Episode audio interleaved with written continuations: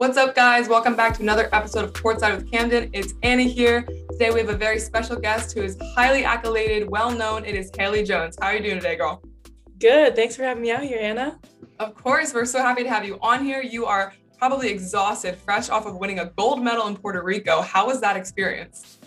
Yeah, I mean, every time representing USA basketball, just such an honor. Uh, this team was really special. Having 12 of some of the best collegiate women's basketball players on one team was really special. Everyone was great, great coaching staff. And I mean, playing at a senior national team level, it was really cool playing against grown women. So it was definitely an experience that's only going to make me better going into this next season. Yeah. So, how many medals have you won thus far playing for the USA? Yeah, this is my second gold medal. I was on a U17 World Championship team um, going my junior year of high school, and then this is my second team. So two medals under my belt now. So you guys, like you said, were the first all college USA team, and you mentioned like the competition was just a higher level. These are all professionals. Um, how was it adjusting to like the physicality level? You know, maybe differing experience levels. How challenging was that, or did you find it was um, not as challenging as people might expect? It was definitely a little bit challenging. I mean, international basketball is always just a lot more physical, and the players are very experienced being these professional people we're going against. They definitely know the ins and outs of the game, special little just kind of quickness things, efficiency things that they have on us. But once you get used to it after a quarter or so, it's really not that big of a difference, but it was definitely a bit of an adjustment. Those first few calls where you're getting hacked or thrown to the ground, or like I got in the game in the first possession, I got pushed to the ground. I was like, okay, yeah, now I know what I'm doing. So yeah, all the time. So it was a bit of an adjustment, but it was good. What was your favorite part of the tournament aside from obviously winning it? Yeah, um, I think just favorite part of the tournament was hang out with all the girls. It's so cool being able to spend time with like I watch all these people on TV all the time or I'm scouting them or whatnot. But like mm-hmm. I don't know a lot of them on a personal level. So getting to know everybody off the court was kind of like a valuable experience just to see that they're real people too. I'm like, okay, like yeah, there's Rhyne and there's Naz and like they're goats. And then here I am playing with them. So it's it's cool getting to know everybody off the court. That's one of my favorite parts about the game in general is you mentioned the relationships that you get with other girls, but I mean it's just like a whole um, environment of people who are doing the same thing and on the same journey, competing with each other. But it's so cool to be able to make those relationships and connections um, throughout your time playing the game. So you win this gold medal, and a few months ago, you're winning a national championship. Talk to us about clearly this winning mentality that you have, um, winning gold, winning trophies. How is that? Yeah, um, I think I've always just had, I'm very competitive. It comes from the family. We're a very competitive family. Um, so I've always kind of had that sense of motivation to win. But I mean, especially last year, having my freshman season cut short, I had more of a sense of like urgency to get things done this year. I didn't um, complete what I wanted to. And but also, like, I feel like whenever you lose a game or something, if you leave everything that you have out on the floor, it's like you can't regret it. It's fine. Mm-hmm. But last year, I didn't even have the chance to leave everything that I had out there. So I had a lot of motivation coming into the year. And uh, we had a great team and we really just capitalized on everything that we had. Yeah, that's incredible. And you also were Final Four MVP, hit that most would say game-winning shot in that championship game. Um, which, if I remember correctly, you hadn't had your your best first half in your own words, and you were kind of in your head. And um, what kind of got you out of that funk and and got, got got your head back on straight to hit that shot when it mattered most? Yeah, I think uh, for me personally, I find um, kind of a lot of like almost serenity, but also confidence within my teammates. Where if I'm not having the best game, I know that I can't get in my head because my team needs certain things from me and I have a certain role in the team. So um, I just kind of put my trust in them and I'm like, okay, like you had those two ticky tack fouls in the first half. No more of that. Focus on defense. Focus on what you can do for your team. If that's taking shots, it's taking shots. If it's creating for others it's whatever that is. So it's really just focusing on what my teammates need from me and kind of it almost takes the pressure off of me so. I honestly love that so much and i think so many people and young players should take a page out of that book because i agree entirely when i'm focusing on my teammates and giving energy and juice as my program calls it um, to my teammates and celebrating others i always play better. But when i get into my own head and think about how i'm not doing this well enough or whatnot that's when i start to get even worse and it spirals as I'm sure you know. Um, you've you've played on such high stages with millions of eyes watching you. How do you deal with the pressure and the expectations that come with that? Yeah, um, I mean, I think playing in front of big crowds, big lights, that's my favorite time to really play, and I think that's how it is for a lot of athletes. You want yeah. big stages, And for me, with my program, I'm surrounded by people that I love. So I'm not focused on what's going on around me. You know, the broadcasters are talking their stuff, media saying their things, fans are yelling at you, whatever it may be. But I find that whenever I'm on the court with these people that I love, doing something that I love to do, I'm just kind of locked in there. And that's where all my focus goes. And so do you, do get phased by negative comments, anything people might say on social media? I'm sure you've gotten some. I mean, all women's basketball players have.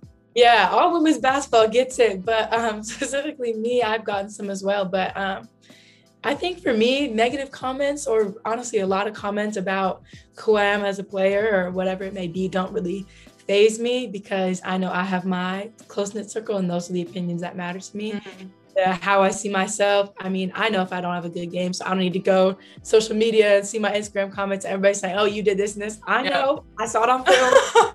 told me.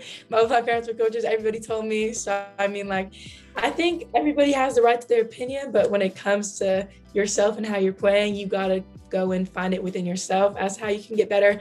Go to the people that you, that you know have your back because those are the ones that are going through it with you. I think the best advice i think i've ever been told is don't take criticism from people you wouldn't take advice for. And yeah. ever since i heard that i've been trying to live by it because it's it's like totally a mind shift. Um let's talk about you know in the tournament while you were in that bubble a lot was going on in terms of gender equality uh, obviously tiktok was crazy sedona released that um, footage of the difference between the women's equipment and the men's equipment. A bunch of other um, athletes started posting things and it blew up into this total movement. What was it like being a part of that? Yeah, um, I think that these gender inequalities that we have within men's and women's sports in general, but then we get specifically down to the tournaments, it was really on display. It was crazy to be there as all that was going on. And my strength coach was one of the first people to post the picture of the disparities within the weight room. So kind of seeing that firsthand was crazy, but unfortunately wasn't very surprising to me. But I mm-hmm. think something that made it different this year was that women's basketball players have these social media platforms that you and myself both do as well as many other players across the country where we're able to actually like share our voices and then have bigger athletes pick it up. Professionals are speaking out with us. I mean different companies are speaking out so there actually has to be a change. So i think that this kind of age of social media and athletes having these huge platforms and voices has made all the difference. So being able to actually like see the fruits of your labor pay off like actually see you advocating for yourself and the people around you like pay off was something really special to be a part of and hopefully i mean you hope that it's not just a one-time change you hope that in the future you don't have to deal with these same things but you probably are and this is going to be an ongoing battle i mean i really feel like the whole country was behind you guys and you had NBA, NFL. I mean, you had food companies like Wendy's was all of a sudden in on sending like you guys bacon sandwiches and whatnot. Um, it was really cool to see the response for that. And give almost a sense of hope. Um, like like you said that there it won't these things won't repeat themselves. When you were growing up, did you have um, did you watch WNBA or older players or have representation, or did you, was it not really in your face? And um, like who did who was your role model growing up? Yeah, I mean it was kind of different for me. I grew up in a, a coach's household. My mom and dad coached at uh, our local high school, they were co-varsity head coaches. Neither could be the head coach because, I mean, my mom doesn't want to be assistant to my dad, and either way around, they were co-head coaches. They take turns. Yeah. So, um, growing up, I kind of always had these big female role models because I would go to their practices and here are these female hoopers and they're I'm learning from them and like they're my role models. So I mean I think I always kind of had women athletes in the picture. And then since we are a basketball household, I grew up watching the WNBA and my favorite player was always Tamika Catchings. And I think what I loved so much about her was when you watch someone like her play, you see the passion that she has for the game and the mm-hmm. that she has and the heart. So that kind of just inspired me to want to play like that and have emotion and have passion so that it's okay for like women athletes to feel these things and show that. Yes. Um, so I mean that's something that I've always kind of had, but I think that growing up, a lot of people that I've gotten to know, they didn't have these female coaches like all of my coaches growing up were basically female. I had my mom, my high school coach was a female, um, and I had a few male coaches here and there. I think it's good to have both perspectives, but a lot of people only have male coaches. Um, and I think it's just a different type of outlook that you have, or just a different experience that you have. I agree. And I think fortunately, I was able to have a lot of different um, female hoopers and just female athletes and just strong women to look up to. Yeah, I mean, I think I know I have a, a, women's coach right now for my head coach at Penn State, and that wasn't something that I was a make or break in my recruiting process. But I know that once I had signed and I knew that I was going to be coached by this like strong, independent woman, it was definitely like a, I, w- I felt empowered and I was excited to be able to follow in those footsteps. So, how important is it for you to be that role model and that person for kids that are looking up to you now? Because the roles are, you know, changing as you grow up and you're this face of Stanford winning championships, gold medals, and little girls are looking up to you. Is that something you think about a lot? Yeah, for sure. I think, um, I mean, I definitely know the platform that I have and who my audience and base is. And I think it's a lot of um, just kind of little girls, young women who are looking up to me and they want to be where, I mean, yourself and I are now being D1 college hoopers, just D1 athletes that kids are aspiring to be. So I think that everything that I post, I think, okay, like, what are these girls going to think looking at this? Because mm-hmm in the age of social media that we're in, there's so many different things going on where it's like there's a standard of what the human body should look like, what you're supposed to do. Yes, Haley, yes. Like I want to be able to have a platform where it's a, I don't want to be cliche, but it's like a safe space. And I feel like with me, I want to have an authentic social media platform where you see I'm more than a basketball player. I'm more than an athlete. I'm more than a student. I have so many other interests about myself that a lot of people don't get to see if they didn't follow me, you know? I think that um, being in the platform that I have now and having this big audience to share, I want to share how you can be a whole person and a well-versed person and have different interests, but still be able to thrive in what you do and still be ambitious in your main passion, but still be able to have everything that you want. I think the world and social media specifically needs more of that because influencer culture is so real and body image is so real, especially I think like female athletes have this like impossible beauty standard to attain, but our bodies are also machines that need to perform at the highest level and the mental game of balancing both and feeling confident and whatnot can be tricky. I mean, I think a lot of people will admit that. Um, but I will say, I think your social media definitely gives off a vibe of more than a basketball player. And it's one of the first things I noticed about your Instagram when I saw it actually. Um, and I, I, genuinely mean that. I thought it was awesome because we aren't limited. I mean, you know, uh, LeBron's famous more than an athlete. We do more, we, we know more, we talk more. And I think that putting that out into the world through our social media and using our platform as athletes is the way to do that. So it's amazing. What's the best advice that you've been given uh, since you got to Stanford? Um, okay, I think the best advice I've received since being at Stanford is I don't know if it's like more so advice, but more just like something that's instilled in me every single day. Yeah, go for it. To make connections with the people you're around. I think it's all about putting yourself in uncomfortable situations to make new connections, is what I'd say. Love it. That I'm gonna get some snaps for that. That was great.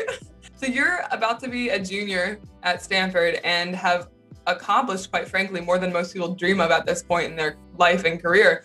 What does the future look like for you? What are your goals moving forward? Yeah, um, I think with my accomplishments with each thing, I just kind of want to do more. I never really want to settle in any accomplishment or accolade. I don't really look at accolades. I'm more just like, I just want to continue to reach my full potential. And I don't think that I'm there yet. I think um, I have certain places I want to go where I haven't been. So I just want to continue to kind of dive into the grind and find everything that I'm able to do, find different passions.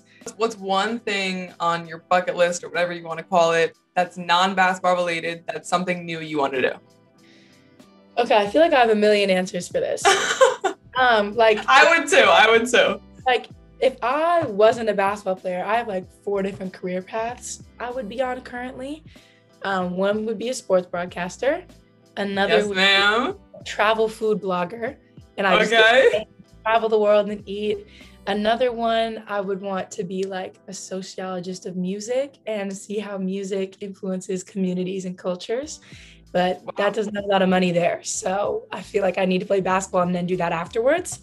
Um, but I think something I want to really dive into that I'm able to do at Stanford is join a sorority.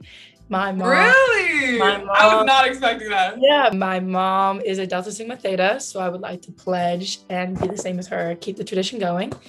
Um, so yeah, I think that with a sorority, it'll give me another outlet to kind of find more of myself, find more passions, be a part of doing community service, more social justice work, um, just a lot of different outlets that I don't get to pursue as much as I'd like currently. That's so cool. Oh, I love that for you. I, I hope you get to do that in the next few years and it's everything that you want it to be because that sounds absolutely amazing. I think branching out from the basketball world alone is so good for us as athletes to take part in.